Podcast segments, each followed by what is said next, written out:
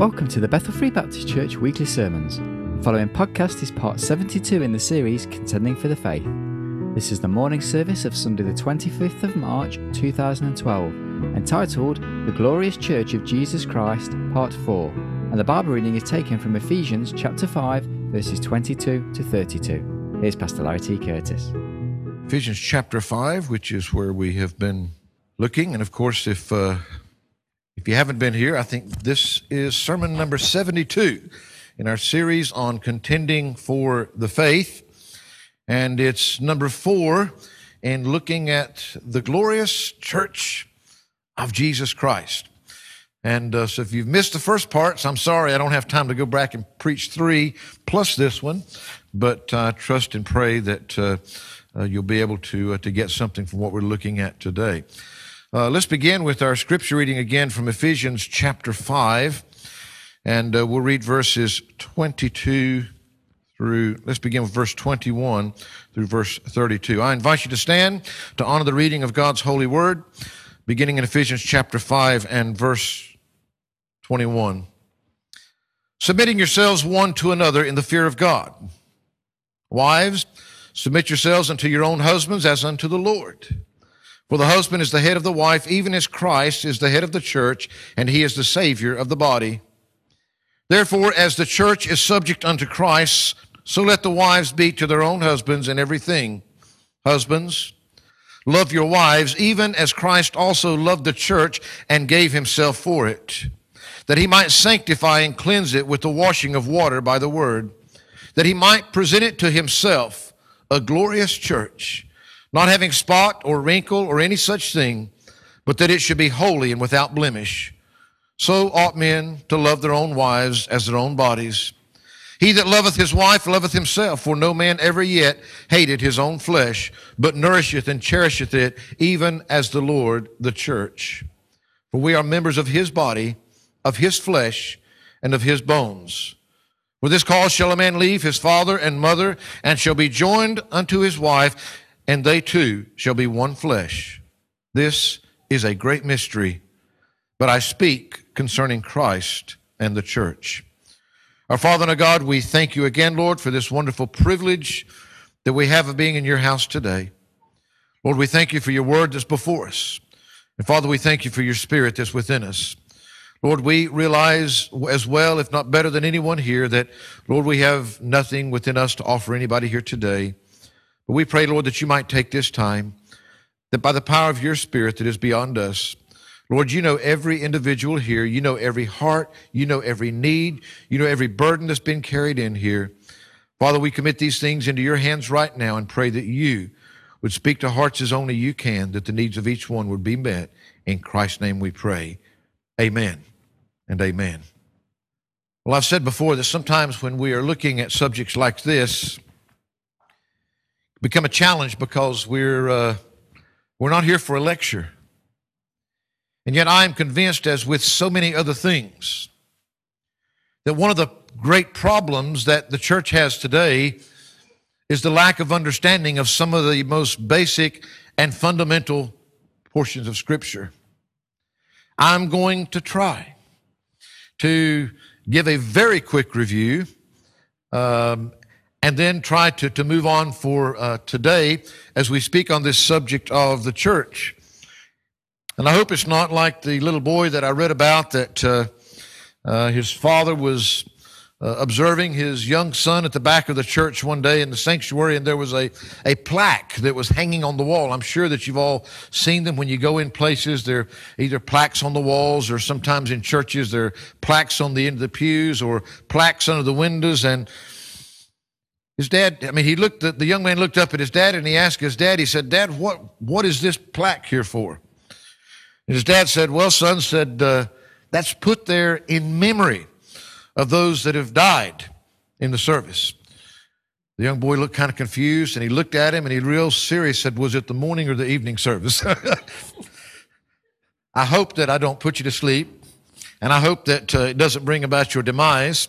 Um, but uh, it is a very exciting subject that we're looking at. And part of the difficulty sometimes is that uh, the things that we have around us the most, The people that we love the most sometimes get shown the least appreciation.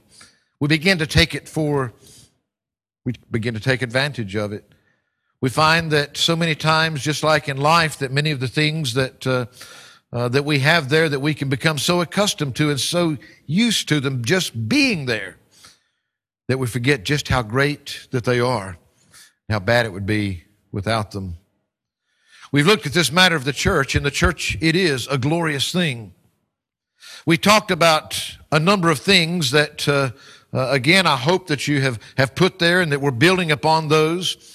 We talked about this term ecclesia, the word in, in the Greek that is translated some 118 times in our English Bible. In the, in the King James Version, three of those times is translated assembly, and 115 of them is translated as church.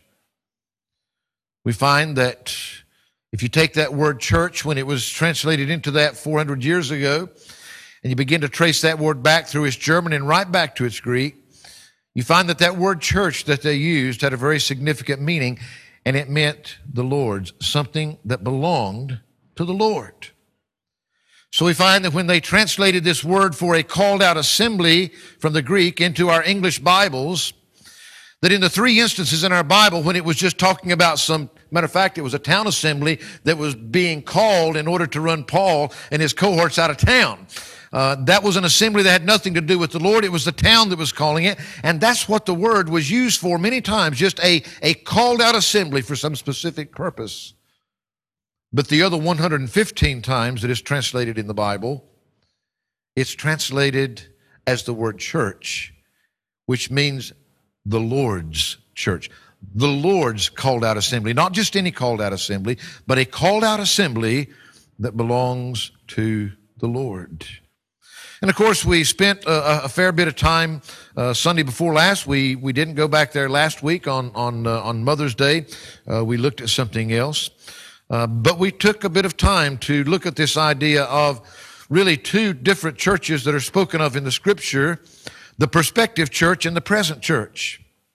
And of course, the prospective church, we talked a number of things. It's often called the, the universal church. Many people refer to it as, as an invisible church, and we talked about some of those things.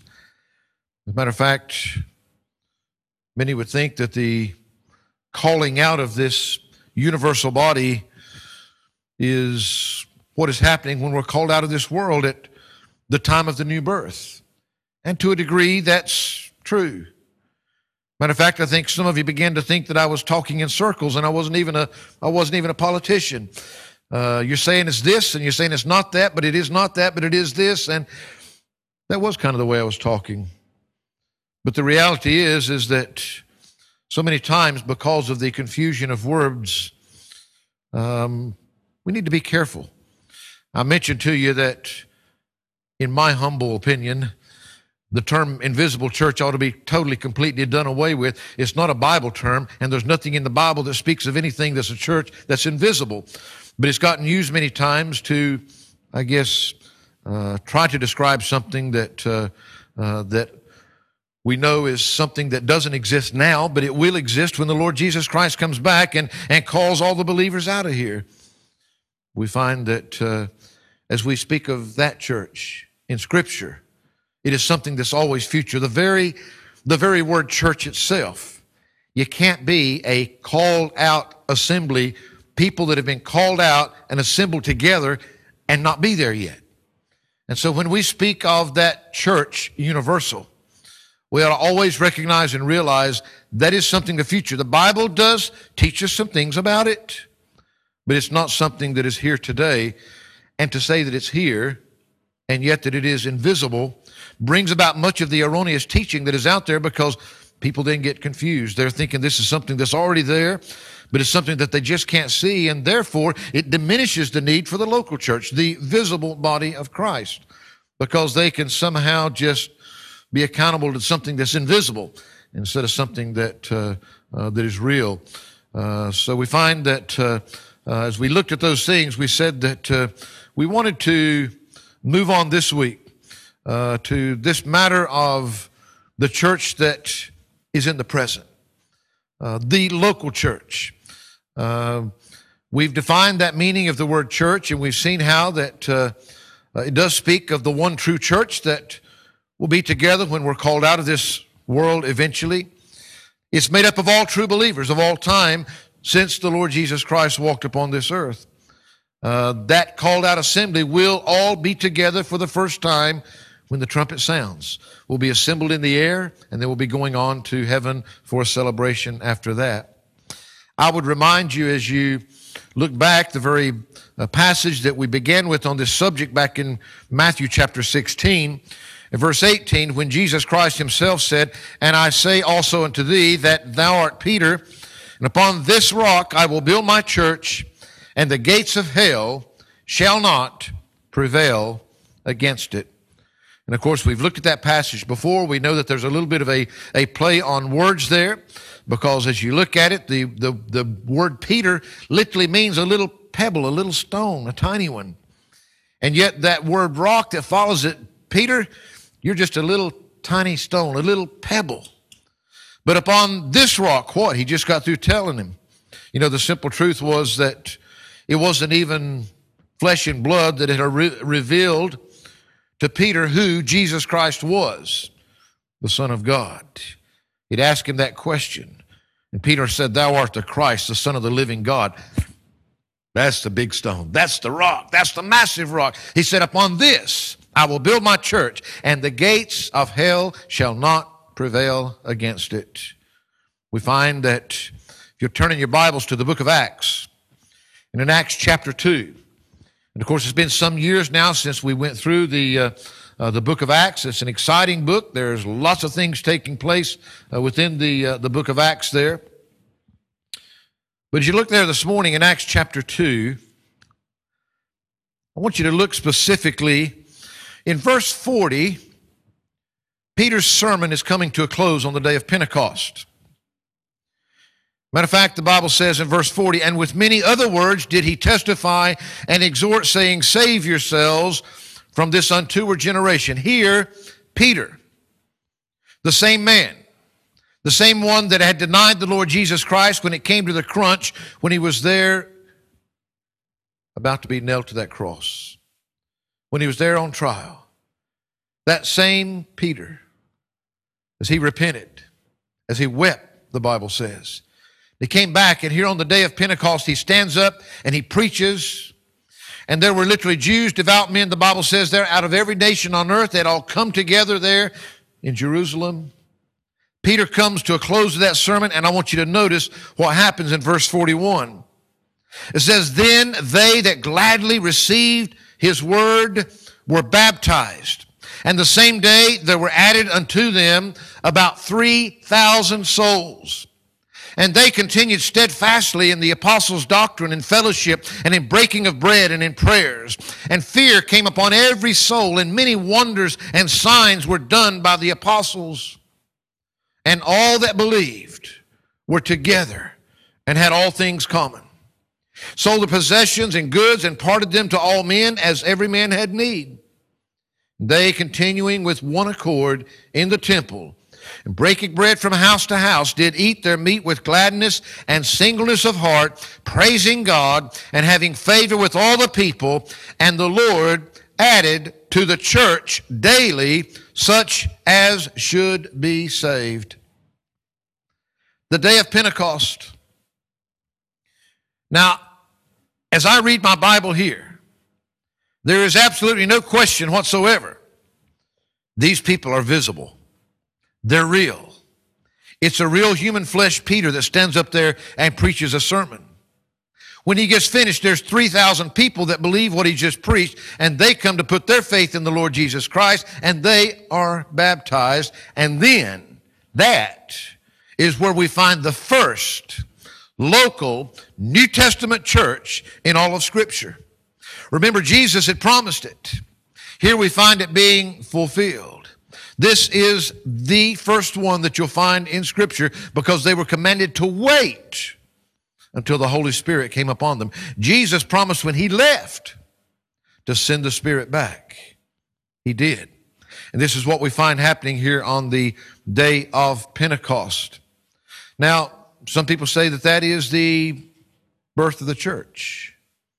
Well, that's fine.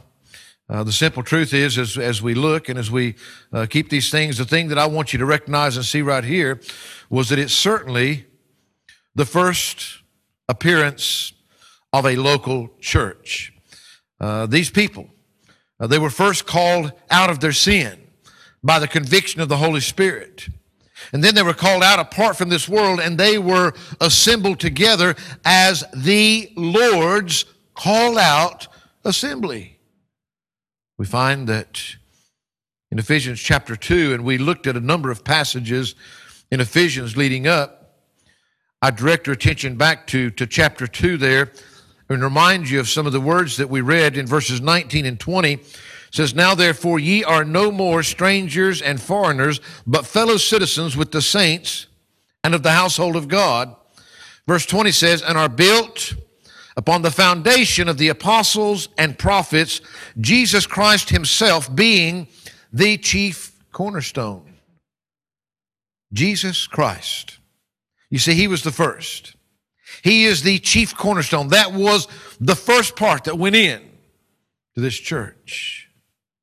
He was then followed by the apostles that he chose himself. And he walked the dusty trails with them and he taught them and he trained them. They're the foundation, the Bible says here. And then these right here that we just read about in Acts chapter 2, on the day of Pentecost, these were the first of those people that then began to be built upon that foundation that was put there by Christ. You see, what will one day be inclusive of all believers, of this entire church age, this, this, this age of grace that you and I live in, is going to make up one true body, one true bride, one true building. That prospective church that we talked about week before last. That one true church. You see, some would like to say because of their particular denomination that we're the one true church. There is no denomination. You can be Baptist or Presbyterian or Anglican or Pentecostal or whatever it is. They're all just as imperfect as we are. There is no one true perfect church on this earth. But one day, regardless of what name tag we hang over the door, one day, the one true church will be called into the sky out of all of these different. They, they might differ on some of their ideas of how they do things down here. But if they're in agreement on the gospel, what it means to be a child of God, when they're called out of here that day, they'll be part of that one true church. They will be assembled right there in the sky. But the present church, you see, this local church here in Acts chapter 2 is a local church just like this one in Jerusalem. Real people. You notice the Bible doesn't tell us where they were meeting. If that many people got saved in one day, it probably wouldn't have mattered where they were meeting. They would have had to moved out anyway. Building has nothing to do with it. Too many people, when they think church, they think of that beautiful building sitting down on the corner that edifice that man has put up there with all the fancy things got nothing to do with brick and mortar.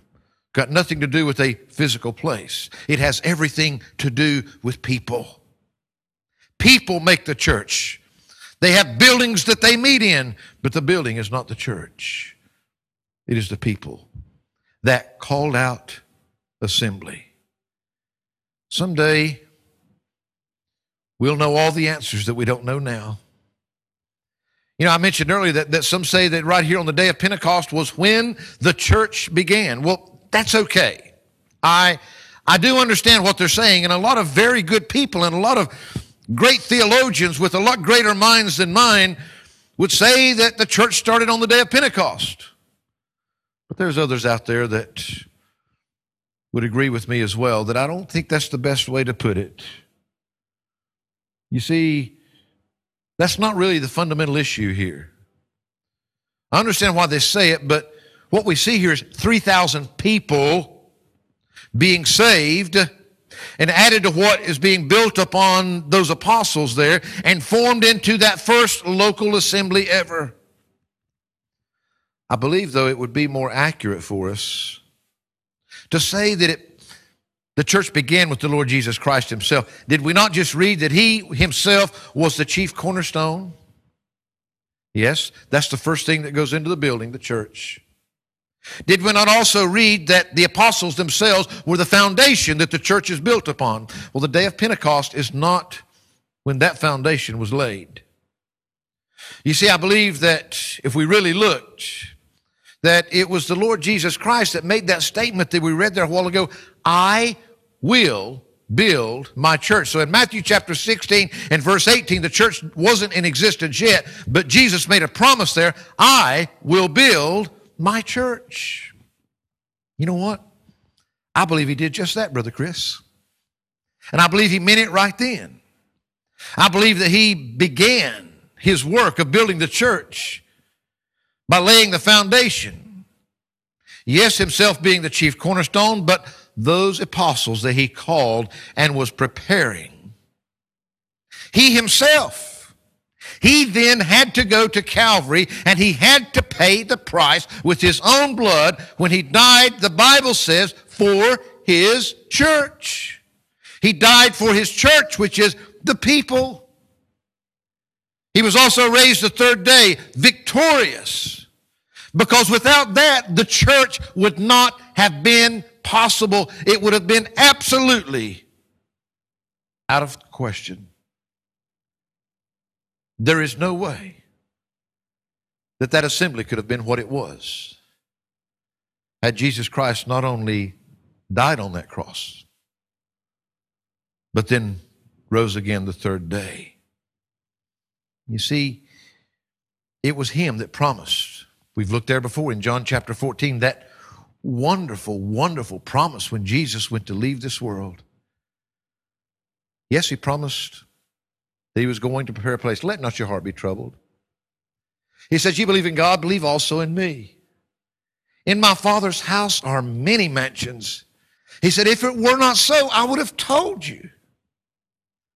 He said, I go to prepare a place for you. And if I go to prepare a place for you, I will come again and receive you unto myself, that where I am, there ye may be also. What a glorious promise. Then he goes down and he promises. It was necessary for him to leave. It was necessary for him to go to the cross.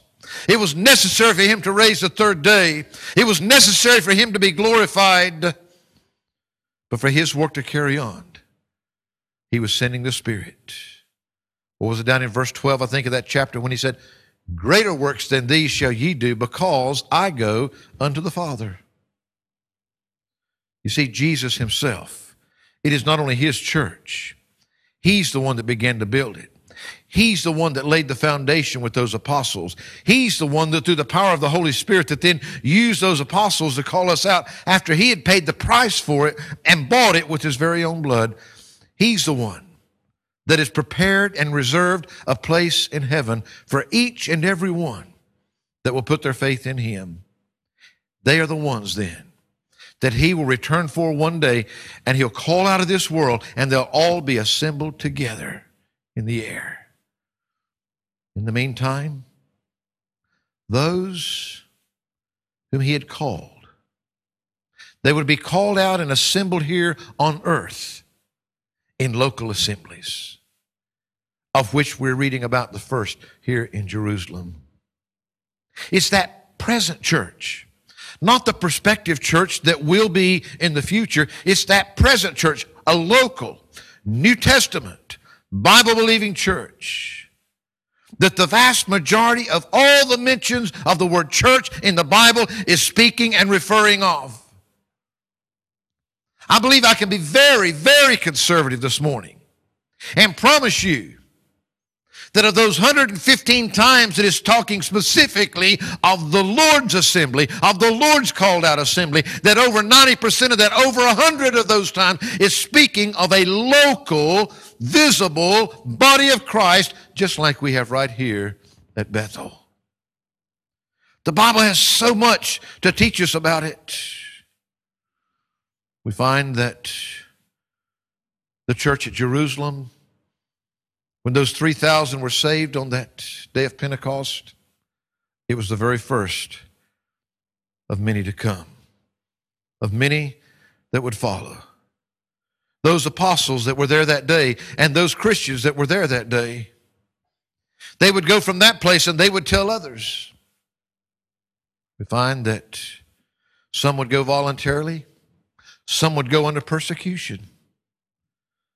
But it was through them that that truth would carry on, that there would be other assemblies, that there would be others called out of their sin and assembled together in other places after our Lord's return. And we see this first church in Jerusalem, it cannot be denied if you read the scriptures at all that the focus of the New Testament is upon evangelizing the lost. It's the gospel. It's what Jesus Christ accomplished. And the focus for you and I is the evangelizing of the lost, of making sure that that message is got to everyone else. Those Christians then being assembled together in local assemblies for mutual growth, for mutual edification, for the work of Christ to be carried on. You see, it's not just a coming together. Most of the time, most there are many social clubs out there. And many people come together because there's people there that they like, there's people that they have things in common with. They like doing the same things. There's something that goes much, much deeper than that with the church, though. It goes far beyond just a desire to be together.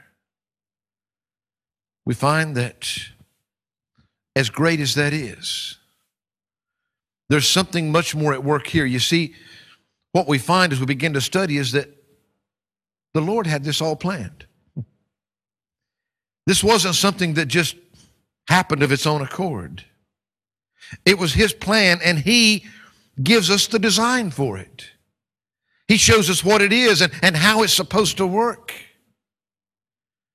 We find that it was planned and designed so that His work would be carried forth. Folks, it comes back to the same thing religion. It's not about a bunch of religious stuff. It's not about our do's and our don'ts. It's not about our buildings and the things we attain. Christianity, many religions are. Christianity, true Christianity, is about people. People. Jesus Christ came in the flesh to pay for our sins. And He did it. He did it so that your sins were paid for because he does not want you to suffer. Remember, go right back. How many times over the years have I reminded you right back to the very first man and woman in the Garden of Eden? Sin of disobedience. They didn't have to. There was absolutely no reason that they had to do that, but they did choose. One prohibition they were given, and that's the one thing that they wanted to do. The Bible teaches with sin came death. We, we, we can't begin. Our, our minds can't even go because we don't know anything. We don't, we don't know what a world without sin is like.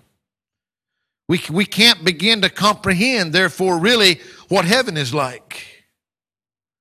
But what we need to, to, to grasp and, and to understand is that Jesus did it all for people. He came for people, and the church is about people. It's about getting the one message, the one message that will keep them from having to pay for their own sins. The one message that Jesus has done it all. The one message that if they will humble themselves and trust what He did and not what they do, that God's ready and waiting to forgive. You see, we find here as we look at the church, that just like everything else with God, God's plan, God's design, it's so that people can come to know Christ, so that people can have their sins forgiven, and so that He can be glorified. because He's the one that's responsible for all of it. Not only, not only is this local church mentioned over a hundred times in the New Testament, not only is it the focus of the book of Acts as it progresses through and this church grows more and more, but just remember this there are 27 books in the New Testament. Out of those 27 books, nine of them are epistles, letters, if you would, that were written specifically and directly to local New Testament churches. There were seven further letters that were recorded in Revelation chapter 2 and chapter 3 that were written specifically to seven local churches. Two more of the books of the New Testament, Timothy and Titus. They were written because these young men were men that were being trained to be pastors in local New Testament churches, and they were being directed as how to take care of that flock that belonged to the Lord's. The ministries, the hearts of the apostles that were left here, they were all about the local church. Souls being saved. When I say the local church, again, get your mind off of those buildings. It's all about people being called out of their sin, being called out together and assembled together as the Lord's assembly that belong to Him. That can then take that wonderful message and give it to others. We get so sidetracked on all of the, the programs and all the things that, that we want to do and uh, impressing everybody else about the things that our church does. Let us never get our focus off people. You see, the local church is an assembly of people, people that have been called out because of the power of Jesus Christ through the Holy Spirit. People that have been brought together that they can take that to someone else the same thing over and over again. Those people those churches being planted those churches being organized those churches being strengthened those churches being edified to carry out the lord's work. Listen to me. There's so much that is lacking today because so many times erroneously so much emphasis has been put upon this church universal that, that can of its own definition really exist until they're called out and assembled together. That the New Testament church, his value has been so decreased.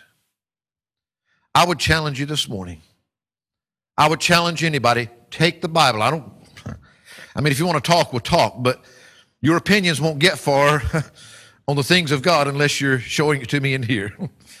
There's all kinds of opinions. I got bookshelves of books up there that have got all kinds of men's opinions. Some of them are good, some of them are not so good. The reality is that if you take the Word of God, I would challenge you to show me. Show me the Lord's work being carried out. Show me the Lord doing His work outside of His church. Show it to me. That was, that was everything that the apostles did. It was through that way. It was that way, and it was for more of them to exist. The ministry of the New Testament is towards that purpose. I want to ask you a real question this morning. If we got over at least 115 times that the church is mentioned,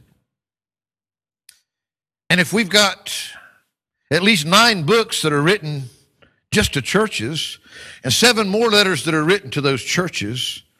And everything that the apostles did, all those acts and everything was focused towards the church. Can you even begin to imagine how long I can preach on that? I won't do it all this morning. The Bible, the New Testament, it's so focused, and yet we live in a day when it's been devalued so very much. One of those letters to the church was in the book of Colossians, and in Colossians chapter 1. Notice what it says in verse 24. Colossians chapter 1 verse 24 says, "Who now rejoice in my sufferings for you and fill up that which is behind of the afflictions of Christ in my flesh for his body's sake, which is the church, whose body's sake? The Lord's body's sake. The Lord's body, which is the church. Wherefore I am made a minister according to the dispensation of God, which is given to me for you to fulfill the word of God. Even the mystery which hath been hid from ages and from generations, but now is made manifest to his saints, to whom God would make known what is the riches of the glory of this mystery among the Gentiles, which is Christ in you, the hope of glory whom we preach, warning every man and teaching every man in all wisdom, that we may present every man perfect in Christ Jesus. Wherefore I also labor, striving according to his working, which worketh in me mightily. My point I think that I would be pretty much on target if I said to you this morning that it would be impossible for me to overstate the importance of the church. And if over 90% of the times the church that is spoken of in Scripture and that most of the New Testament is written to and the rest of it is written about, how important is the church? Why do you think the devil sits back and just rubs his little hands together? But it can be devalued. Folks, you know, I don't, I was trying to think because I want to be perfectly honest. I, I, I can't remember. There's probably some people I wouldn't have minded doing something to make them mad at me, but uh, I can't remember ever actually doing something to make somebody mad at me. But I've had a number of people get very upset with me over this very subject. Good people. But all that erroneous teaching had infiltrated them. My challenge is go to the Word of God. I'm not making anything up here this morning. This is all His Word. We're trying, in this first instance, on the glorious church of the Jesus Christ, we're trying to simply devi- define what the church is. We're looking at the present church, the local church. I said afterwards, after we've done that, we're going to come back to some of these things, and we want to look at the design and the duty and the destiny of that church. I think maybe the best way, and you're not going to get it all this morning, sorry.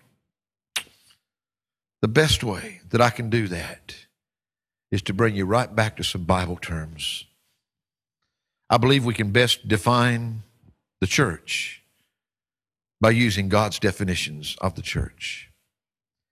And He is the one. And you know one thing that was amazing when I got to look at it. Now I know there's there's some other things that He says about it too, but boy, these just stood out. And brother Chris, I didn't even have to alliterate them or anything. They all already started with the same letter. he made it so easy for me.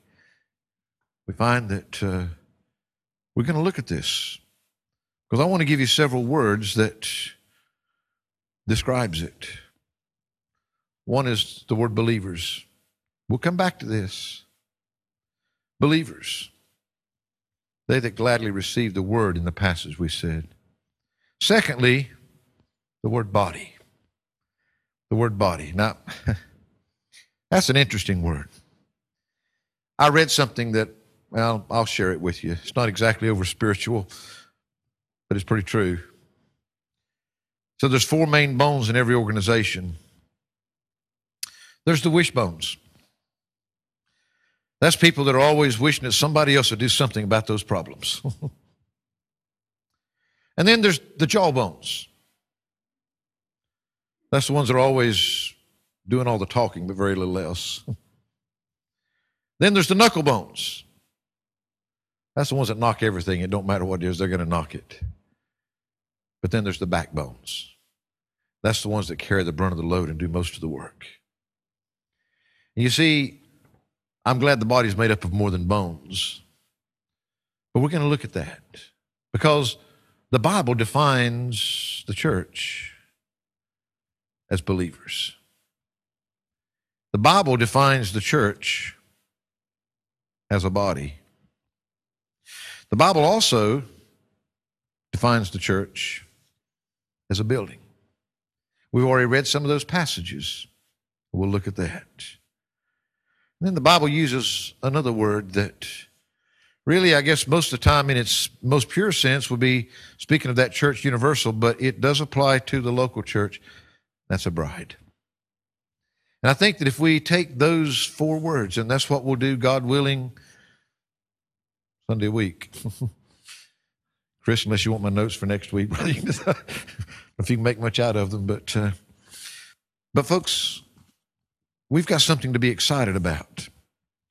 And I and I'm and I'm praying about some things, and I'd like to share with you, you know, as just in closing this morning. You see, I'm praying that as we look at these things, I'm praying that we can begin to grasp the real beauty and glory of the church for which Christ died.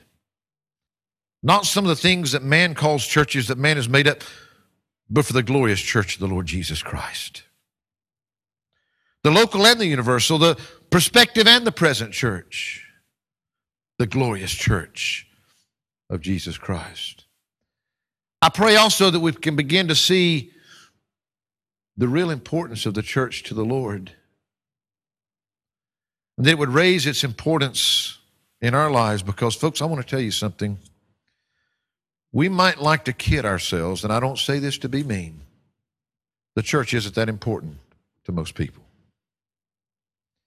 And I believe if we can truly grasp what it is, if we can truly grasp what it means to Christ, then I believe the church will mean more to us, and I believe our local church will mean a lot more to us. I pray that we can begin to see what a glorious, wonderful privilege that it is to be a part of His church, His called out assembly that He's called out, and where He is doing His work here on earth right now. I'm praying something else specifically for each one of you. I'm praying that you will earnestly pray and open your heart to the Lord. And as you do so, I pray that you, I know you can, but I pray that you will get excited about what you're a part of and what part God wants you to fulfill in it. It's worth getting excited over. I also pray this. I pray that if you're not part of the church, if you're not part of the church universal, the prospective church because you've never been born again, because that's the only way to get your name on that roll. Those whose names are written in the Lamb's Book of Life, that's who's going to be called out. Or if you are a child of God, and for whatever reason, you're not a part of a local church, I pray that the Lord will just move on you in a way that He'll rectify that and that you'll grasp what a blessing that it'll be, what the Lord can do for you and with you as part of His called out assembly. Father, I thank you this morning for the time that you've allowed us to have together. And Lord, we know that we've tried to throw a lot of things into a little time. Lord, we're looking at exciting things when we talk about being part of your called out assembly.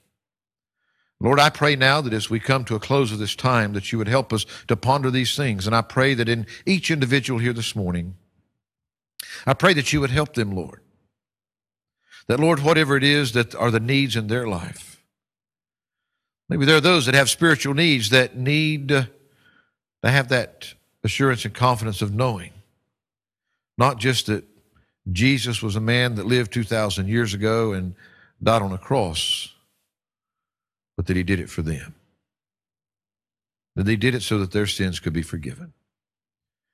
And Father, I know that with each individual here this morning, you know what burdens they may be carrying. You know what they've entered here with. I pray, Lord, I can only pray that you would just work in each life as you know best, that you would meet the needs of each one. And that, Father, in some way we could all leave here today better people, more like our Savior. Lord, more ready and willing to be used of you to do whatever you want with us in this world around us. For it's in Christ's name we pray. Amen.